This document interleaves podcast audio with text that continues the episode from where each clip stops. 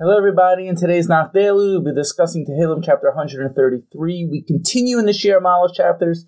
This is a short chapter with three psukim in it. This one is one of the more well-known and famous prakim of Tehillim. In this chapter, the author relates how great it is for two brothers to sit together. It's like fine oil being poured on the beard of Aaron.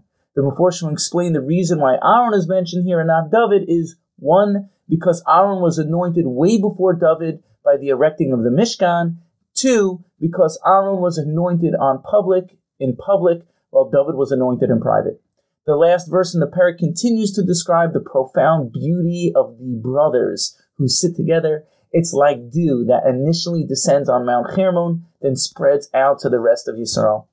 Now, for the highlight pasuk, the perek opens with the famous verse of Shir Maz LeDavid Hine Matovu Manayim Sheves Achim Gam Yachad a song of ascents of David, how good and how pleasant are brothers that dwell in unity.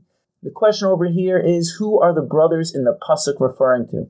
I wanted to give a rundown on what the different commentaries say that the brothers are referring to. I think it's interesting to see how many different ways, like anything in Torah, can be learned. For starters, the Seforno brings the brothers are none other than Moshe and Aaron. The Malbim explains this is referring to Yisachar and Zvulun, who formed a partnership with each other.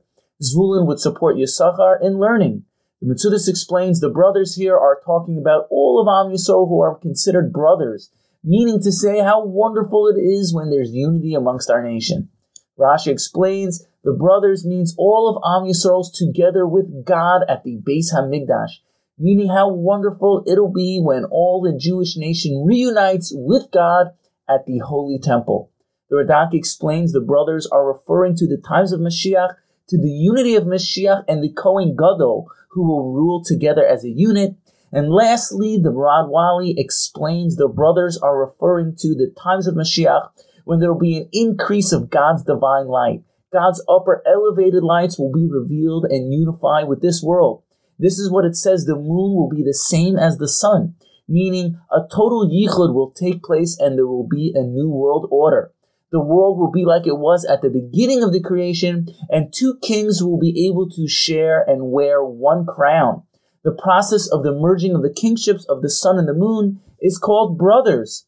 Let us merit to the final day of redemption when the moon will be restored to its original light like the sun, when all of Am Yisrael will be united as one at the Beis Hamikdash with Mashiach, the Kohen Gadol, Moshe Aaron, and all the tzaddikim, all serving and experiencing God in unison. Stay tuned in our next episode of Nach Daily. We'll be moving on to Tehillim, Perek 134.